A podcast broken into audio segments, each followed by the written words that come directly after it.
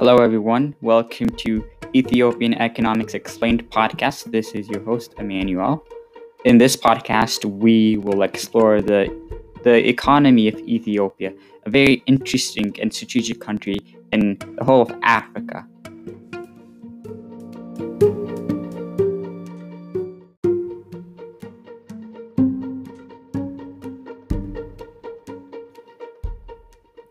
Before talking economics, let's explore Ethiopia's modern history because it's important to uh, our exploration. So, uh, the long term imperial regime of the Ethiopian government, which practiced a mix of feudal capitalist economy, was overthrown by a military junta in the in the mid 1970s under the leadership of uh, uh, a former military general Mengistu Haile Mariam. Derg regime ruled the country from 1970 through 1991. This regime brought a lot of bloodshed and fo- followed the socialism or uh, communism principle of the Eastern Bloc uh, during the Cold War. Under this regime, the Ethiopian economy and the institutions at large faced a lot of uh, pressure, along with the emergence of ethnic guerrilla fighters. This Derg regime was also overthrown by one of one of these ethnic guerrilla fighters, fighters named the TPLF, the Tigrayan People's Liberation Front, in 1991. Then the, TP, the TPLF formed a transitional government by, by participating in other ethnic based movements. However, uh, stronghold of the government was under Meles Zenawi, the main actor of the TPLF, till uh, till his death, and uh, the TPLF maintained that stronghold uh, until 2018. This regime stayed in power with a lot of po- political, uh, economic, and social corruption. Uh, TPLF led the EPRDF, the Ethiopian People's uh, Revolutionary Democratic Front, Front regime, followed a, uh, which followed a socialist ideology for the first 10 years, then revised a little bit of its ideology and introduced a state development plan with, uh, with the participation of the private sector. And during this period, uh, the population of the country incre- increased from 48 million to 108 million. Um, and to date, uh, the average age of Ethiopia is around 19, uh, 19 years old, and 70% of uh, the population is is under 30. Uh, and in this time period, also the GDP of the country rose to 95 billion dollars in 2019 from its base uh, of 13 billion in 1991, and life expectancy rose from 47 years of age to 65.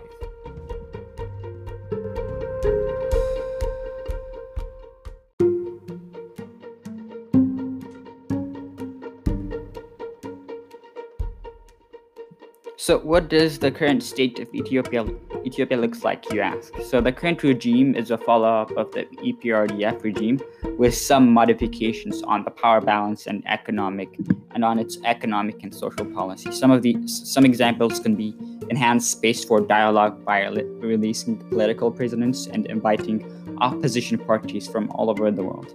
This regime is headed by the, pro- the progressive Dr. Abiy Ahmed and the overall economic and social, uh, social and political uh, atmosphere of the country looks uh, looks like this. So there's uh, agriculture is still the main the mainstay of the uh, the Ethiopian population, and the productivity and the production of agricultural agricultural and allied sectors are still very weak. Uh, the manufacturing sector, which encompasses heavy industry is at its, it, at its infancy stage and its contribution to the GDP of Ethiopia is insignificant. The service sector makes a relatively better co- contribution to the GDP. Um, the ease of doing business, foreign exchange shortage, power shortage, and other uh, and others are the major impediments for the growth of uh, Ethiopia's economy. Human development, including access to education, health services, water, electricity, telecom, and others are improving, but it requires it, but it requires attention in the quality of its delivery. All these lead to low economic development and rampant unemployment and poverty. This regime, uh, the current one, brought several positive changes to address these problems. Uh, and this uh, this includes uh, introducing economic reform and working with institutional devel- development issues.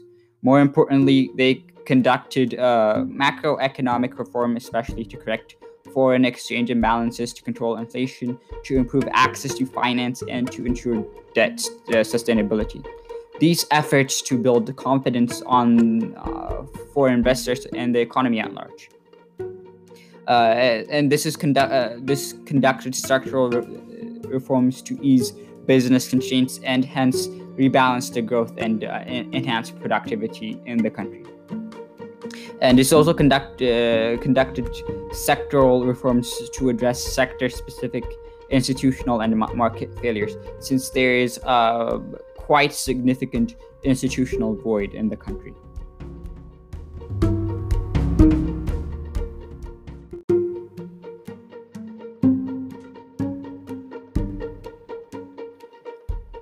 Yeah, so that was just a brief uh, overview of Ethiopia's economy and uh, history at large.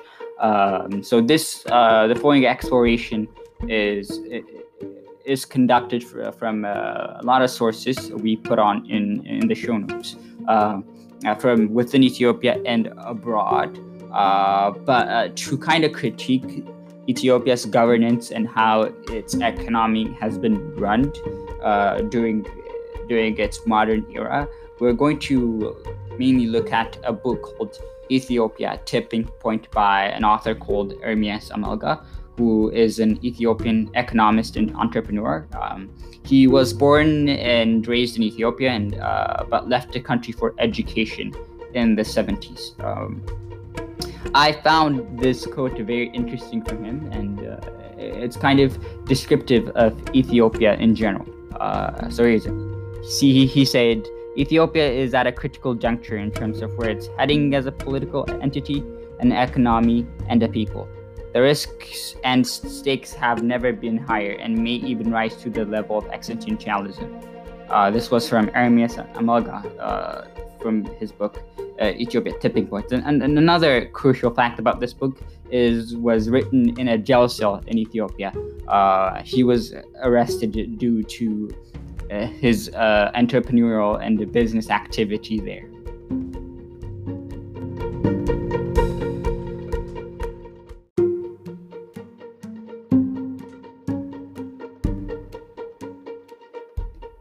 In the second chapter of his book, uh, labeled Ethiopia as a fragile state.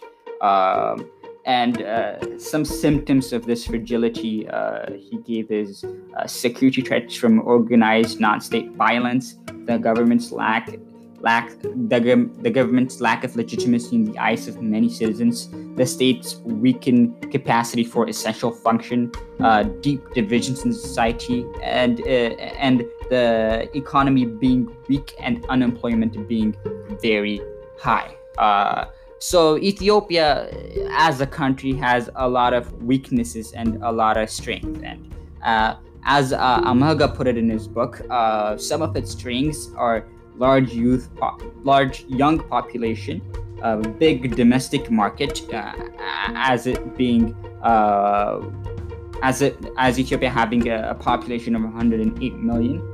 Uh, development, uh, develop, developmental state strategy, uh, investment in infrastructure in recent years, strategic geopolitical position, large diaspora position, uh, and a large SOE asset asset pr- portfolio. Mm. Um, some of the weaknesses are a large that, that large young population is mostly unemployed, uh, and uh, it's a uh, as a country is even though if it, it, has a very uh, very very strategic geopolitical position it is landlocked which uh, makes it very difficult uh, for a country's growth. And uh, its con- it, the country's terrain is is also very difficult to kind of have political control on. There's also a low state capacity pre-industrial economic structure as 80% of Ethiopia's population kind of relies on uh, agriculture. Uh, there is poor financial infrastructure, and there's uh, the private sector is very weak and underdeveloped. Uh, yeah, and the, the, uh, as you can see, it's uh, it's a very interesting case study, especially in Africa.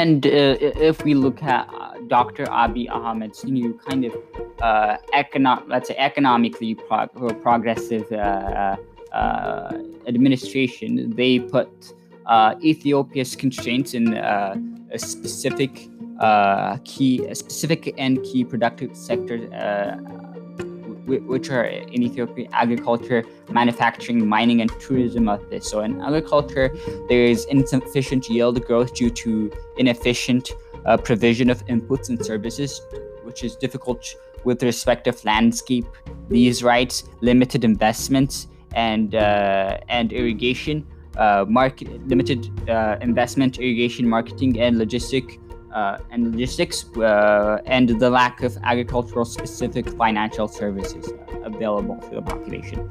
In manufacturing, the constraints are remain remain that the remains underdeveloped. Uh, the underdevelopment of the entire industry in the country, and uh, and its then recent efforts failure to stimulate the sector due to inefficient incentive structures and limited and ba- ba- limited backward and forward linkages and insufficient incentives for production of imports and competitive uh, and competing activities. In mining, um, Ethiopia's vast and diverse mi- mineral resources with uh, the potential to generate the, uh, the much needed uh, foreign exchange remain untapped due to uh, a variety of constraints uh, including institutional and technical barriers uh, against large scale mines, absence of a legal framework to manage these mines, and, and mining operations and its relationship with local communities, and the informa- informality of pricing issues uh, related to uh, the mining industry. Uh, tourism, while that the, this sector has maintained historical and cultural assets from centuries, sufficient efforts have not yet been made to leverage these assets for economic growth. Uh, challenges include limited accessibility and attractiveness, insufficient marketing and branding, and weak uh, supporting institutions uh, for the sector.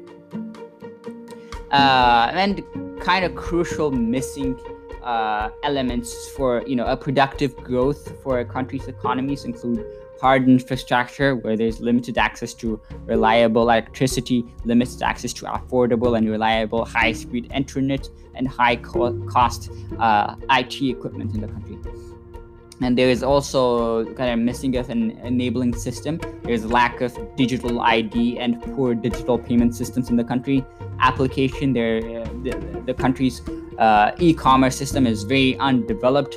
Finance is limited uh, for entrepreneurs and startups. Also limited, very limited to Ethiopia's urban core. Um, for the people, uh, there is also uh, concerning uh, the people and the population. There is limited digital literacy and future-oriented advanced skills, which was also key to mention that uh, it's uh, the country is losing uh, due to a flux of immigration out of the country, where uh, most of its skilled laborers are not within the country, which we see uh, in countries uh, uh in countries uh, like uh, El Salvador and Guatemala due to kind of political unrest in the country. And police and regulation is another um, another weakness in the country. The public sector monopoly in the telecom, telecom and energy restrictive regulations for new startups and traditional industrial policy may be you know ill suited to innovation. Uh, so this kind of uh, uh, government control over everything is hindering Ethiopia's uh, economic growth, uh, and that is the view of the the current Ethiopian administration under Abiy Ahmed.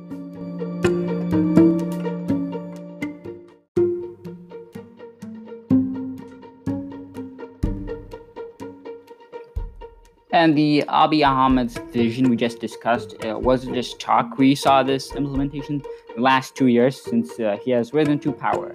Um, so uh, yeah, some examples uh, he uh, he proposed and kind of completed are the privatizing of some government-owned mega companies, which include the telecom sector, which is being planned to be and announced to be privatized soon some industrial parks have been uh, privatized, and uh, there's also plan to uh, uh, plan and initiative to introduce the stock market in the country. there, there was also some amending of various government regulations to attract foreign investors, both direct and indirect. Um, and the, the, the, also key is the lift of laws which limit the participation of diasporas on banking and the insurance sector.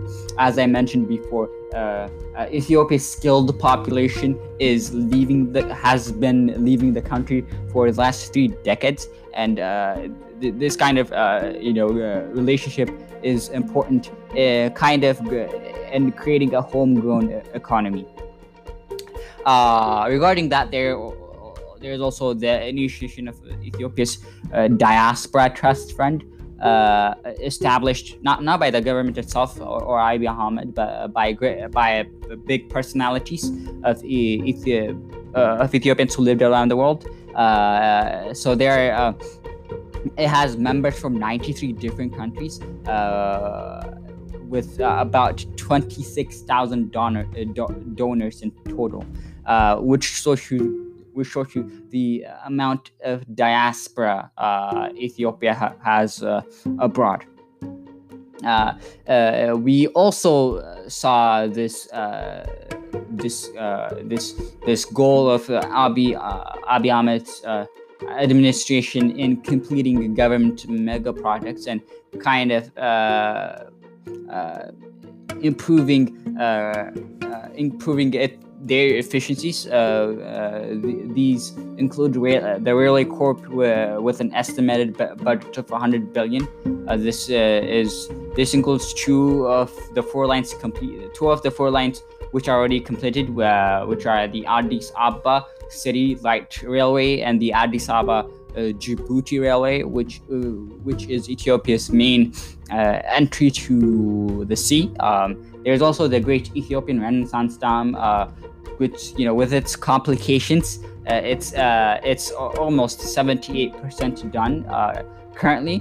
Uh, there are also new industrial parks uh, which had an estimated budget of ethiopian birr uh, which are the completion of 8 out of 20 of the planned ones. There is also sugar corp which saw an increase in budget and saw 5 of its 10 industries completed yeah, and we see these uh, kind of progresses uh, uh within uh, within the current administration uh, to, for for the economy, and also it's crucial to mention that these these these projects and this progress is being is not hidden from the public. So the public is aware of this growth, which is important. There's also, uh, um, as I mentioned, this uh, this need to develop a, a, homegrown economic plan, which is important politically and culturally for the you know the very the Ethiopian population, uh, which prides itself of never being colonized. So uh, uh, so having the big uh, you know economic pl- pl- having the big players in the economy being homegrown is crucial politically for uh, the current uh, Abiy Ahmed administration. Uh, as you know, elections are being free and open. Uh, it's important uh, for the administration to keep that hold on power. Uh, and this uh, this uh, plan to develop a homegrown economy include uh, encouraging domestic investors, the public at large, with you know with 51% of share with foreign foreign investors uh, share being 49%. Uh, so this is a public-private partnership uh, on the big products we mentioned before, and uh, um, there's there's also the initiative by the the administration called Dine for Ethiopia, which is building an um, big ecotourism projects uh, all over the country. Some some notable ones are uh, in Addis Ababa include Entoto Mountain Park and uh, Andinet Park, which is Unity Park, which have been completed in 11 months. So um, again, showing that uh, fast growth in the country. And uh, other notable ones are Wenchi Ecotourism Park in the Oromia region of the country, Gorgora Ecotourism Par- uh, Park in the Amhara region, and the Koysha Ecotourism Park in the southern region of the country. So, uh, yeah, these uh, these you know this kind of this public uh, public and kind of sort of political uh, economic plans have been uh, distributed throughout the country, uh, as we can see.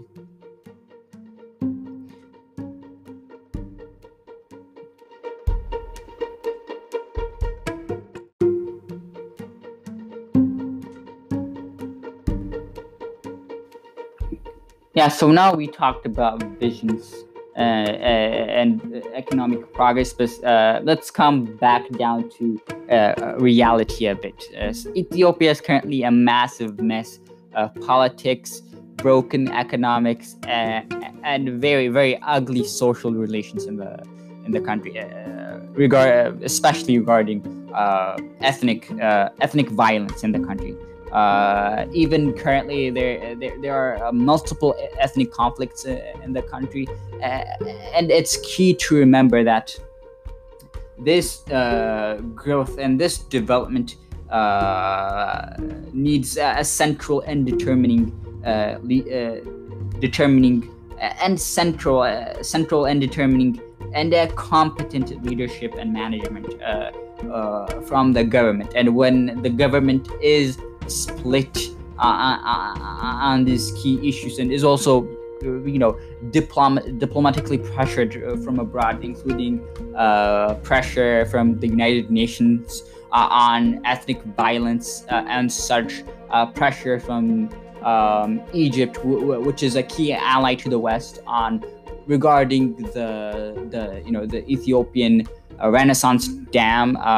It, it is key to remember that the re- reality uh, on the ground in Ethiopia is very difficult, and uh, this plan for development and uh, prosper isn't an easy one.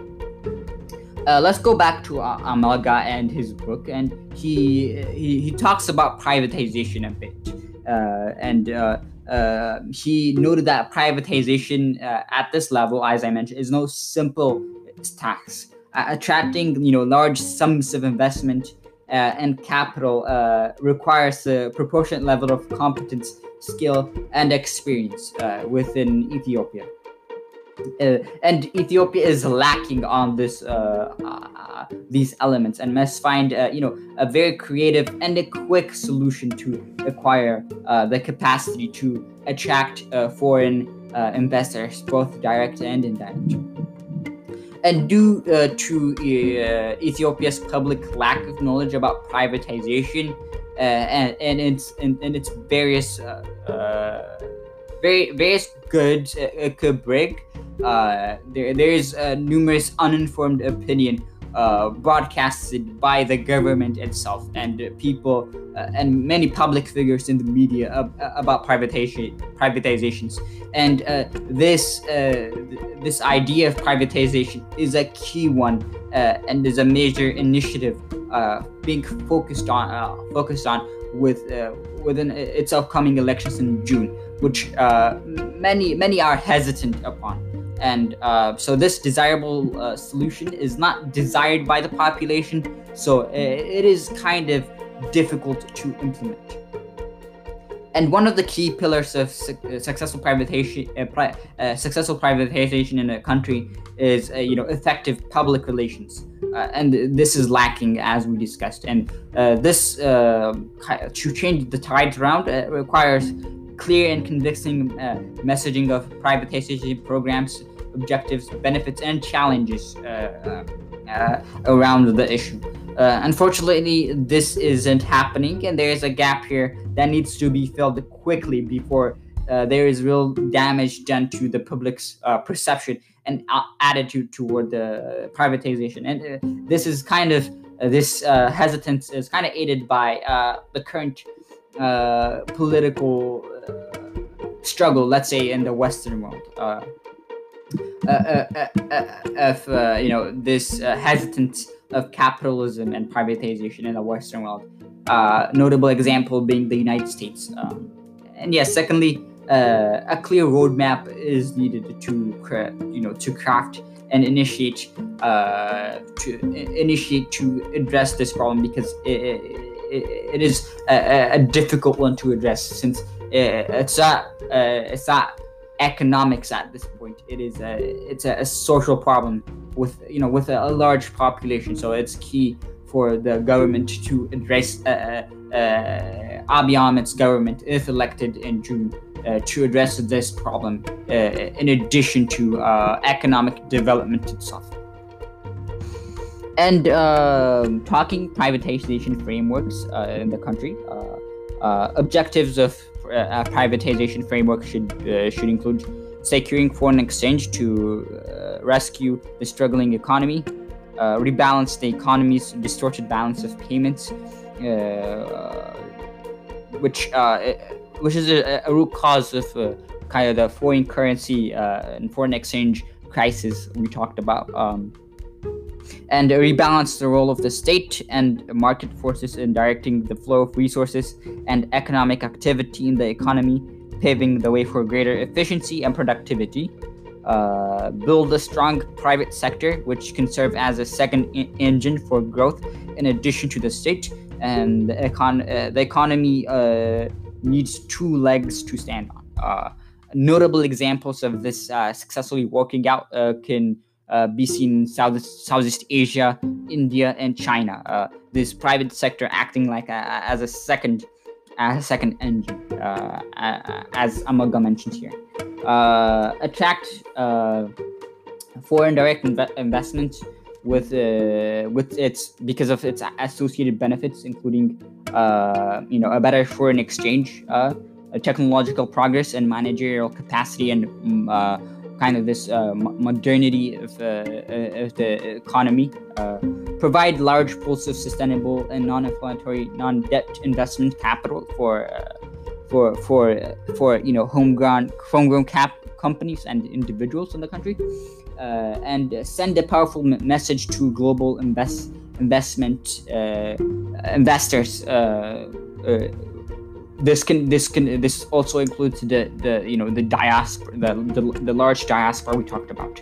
That ethiopia is open for business. Uh, we saw a huge surge of diasporas going back to ethiopia uh, in 2018 uh, and to, to, continue seeing that is key uh, to uh, kind of balance this uh, this the balance and balance this idea of a homegrown economy and uh, some decision points for the for the government, uh, as Amelga put, uh, is a public share offer, direct sell to strategic investor, majority versus uh, minority stake in, um, ma- major enterprises held by the government currently. Uh, the balance of foreign versus domestic investors, uh, privatization, process management, which Ethiopia lacks in any sense. Uh, uh, the government is highly inefficient. Uh, um, evaluation methodologies. this can include allowing foreign banks and foreign insurance companies and foreign accounting firms into the country. privatization time frame. Uh, a, a, gradual privatization methodology or a, a big one. Uh, um, it's a, it's a key decision to make uh, there. Uh, uh, target uh, the target finances and the, the target timing uh, of the ma- the matter is also important to to uh, address. And going back on that, you know, public opinion on privatization and public concern, some some points to address can be corruption of private the privatization process uh, or, or, how corruption can be avoided uh, in a privatized economy uh, is also good uh, kind of to address to the population. Uh, there is uh, there, there's a lot of corruption with Ethiopia's government currently, both at a higher level and at a lower level. So it is important to address that since the population currently is wary of corruption uh, within the government itself and uh, uh, this would make them wary of corruption when uh, when the economy is privatized. Also, monopoly concerns should be addressed in the country. Public services being compromised by profit-driven private operations is also a concern for the population. Or let's say uh, the the people in the political uh, circle of Ethiopia that that that are that are more towards the political left, and this this should be included in the planning of the you know uh, this privatization framework. And um, yeah uh, the idea of la- labor reduction and labor labor rights in the country is should be also addressed um, also important is national pride and sovereignty being sold to foreign investors. Uh, as I mentioned uh, prior, this this uh, idea of uh, nationalism uh, these days, ethnic-based nationalism, is very sophisticated in Ethiopia. So it, is a big concern and a big decision point for the government to address.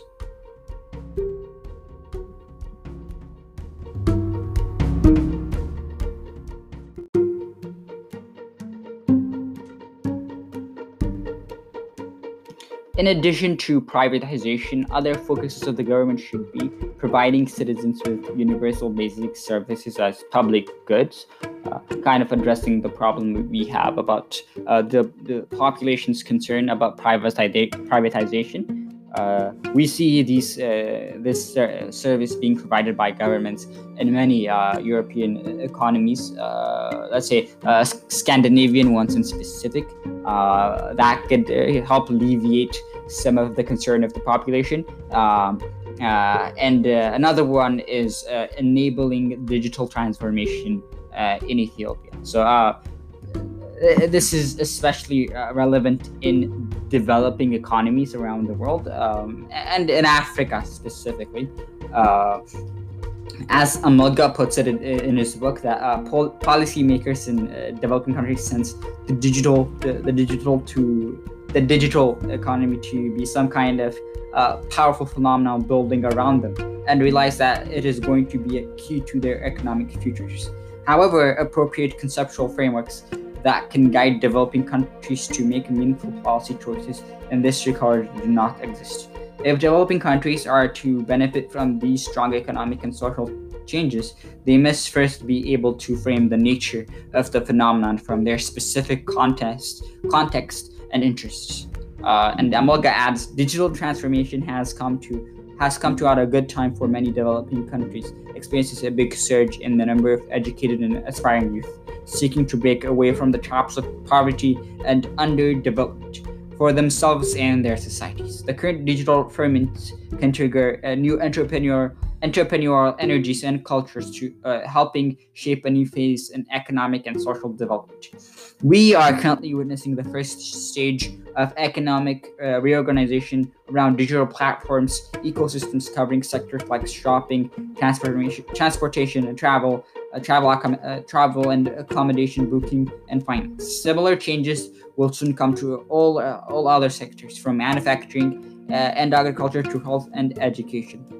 Uh, initial developments are already uh, discernible in all these areas. In a cloud-based model, the infrastructure for digital transformation is rented, which means low upfront costs.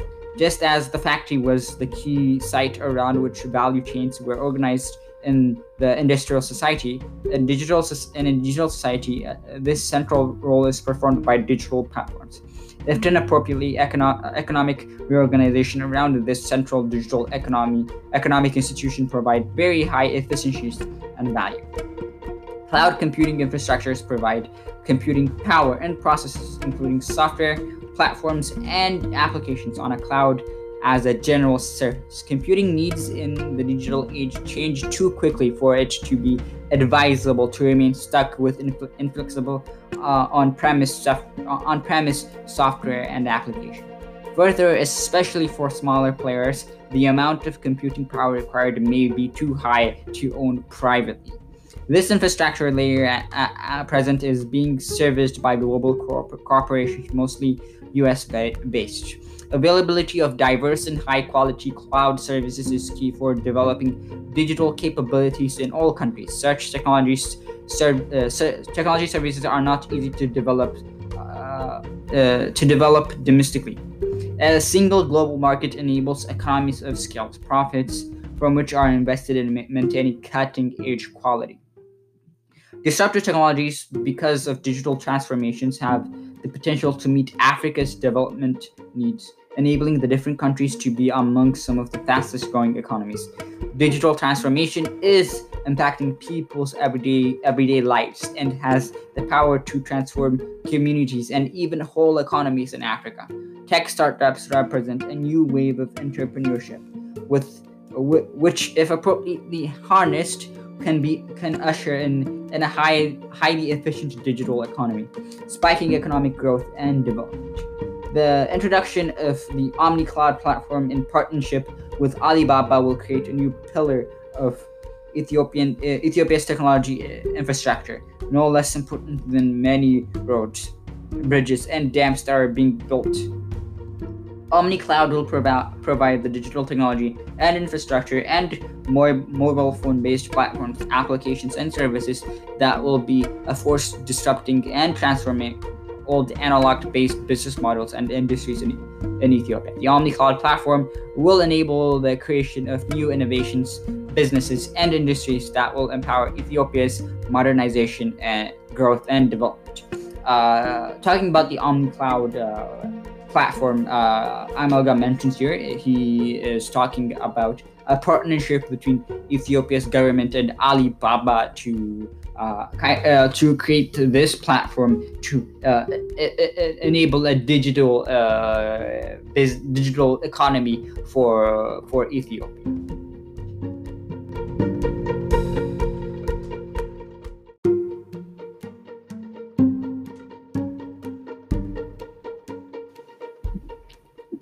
so we talked about you know a lot of subject uh, subjects here uh, but and that is a big but this all needs good governance. Uh, good governance uh, governance requires both good intent and adequate capacity. And at the highest level of the of Ethiopian government, uh, the Ethiopian government uh, of, of past time and currently, there has been a major deficit in both intent and capacity.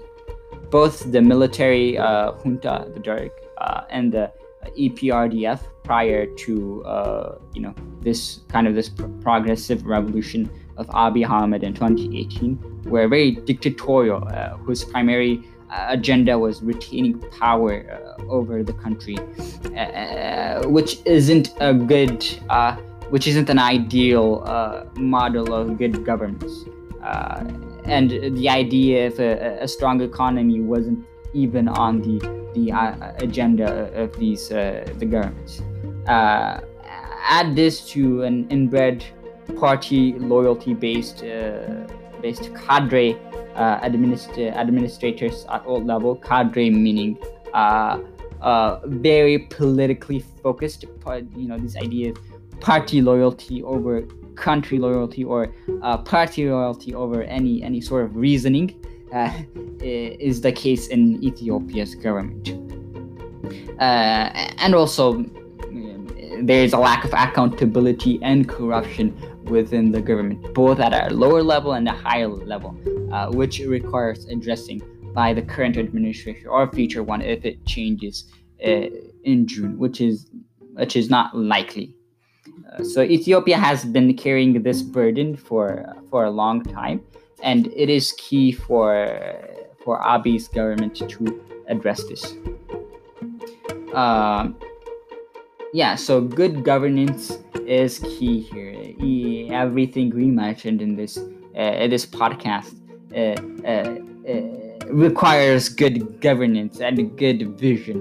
Uh, we see this in Abiy Ahmed uh, but you know, you know, it still me. uh, Abiy is, is a spark. We, uh, the, the the the government needs a big wake up call and um, kind of the same people that run the country for the past 30 years uh, under TPLF and EP, EPRDF remains within the government. We just saw, uh, you know, uh, the presidential cabinet and uh, the the prime minister change. Uh, so it is key for for the Abiy's uh, Abiy, Dr. Abiy, to address this this situation and this this need for good governance.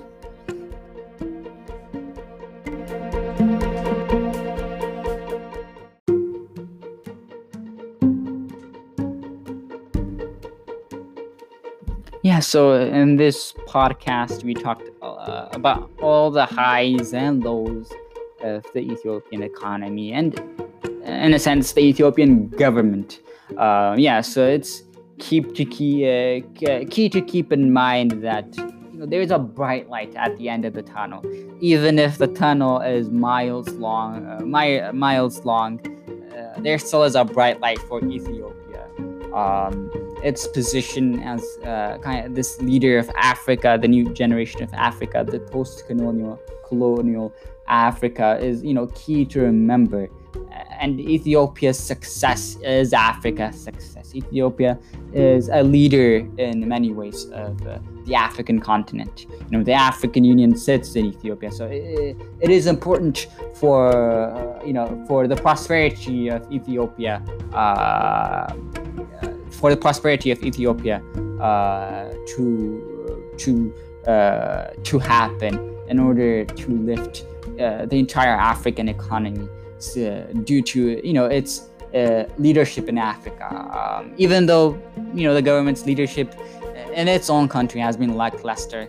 Uh, it, it's its standing on the continent has been a very good one, and it has maintained good relationship relationships uh, with uh, with you know many countries, uh, many big countries around the world. Uh, it has good relationships with, with all you know the big powers, the United States, China, and uh, Russia. So uh, it is key to bring this good, this good management of power within the country itself. So yeah, it has been you know a very interesting uh, you know case study of, uh, of economics and uh, we wish ethiopia uh, uh, the best of luck and uh, i hope you all have learned a lot about ethiopian you know ethiopian politics and economics.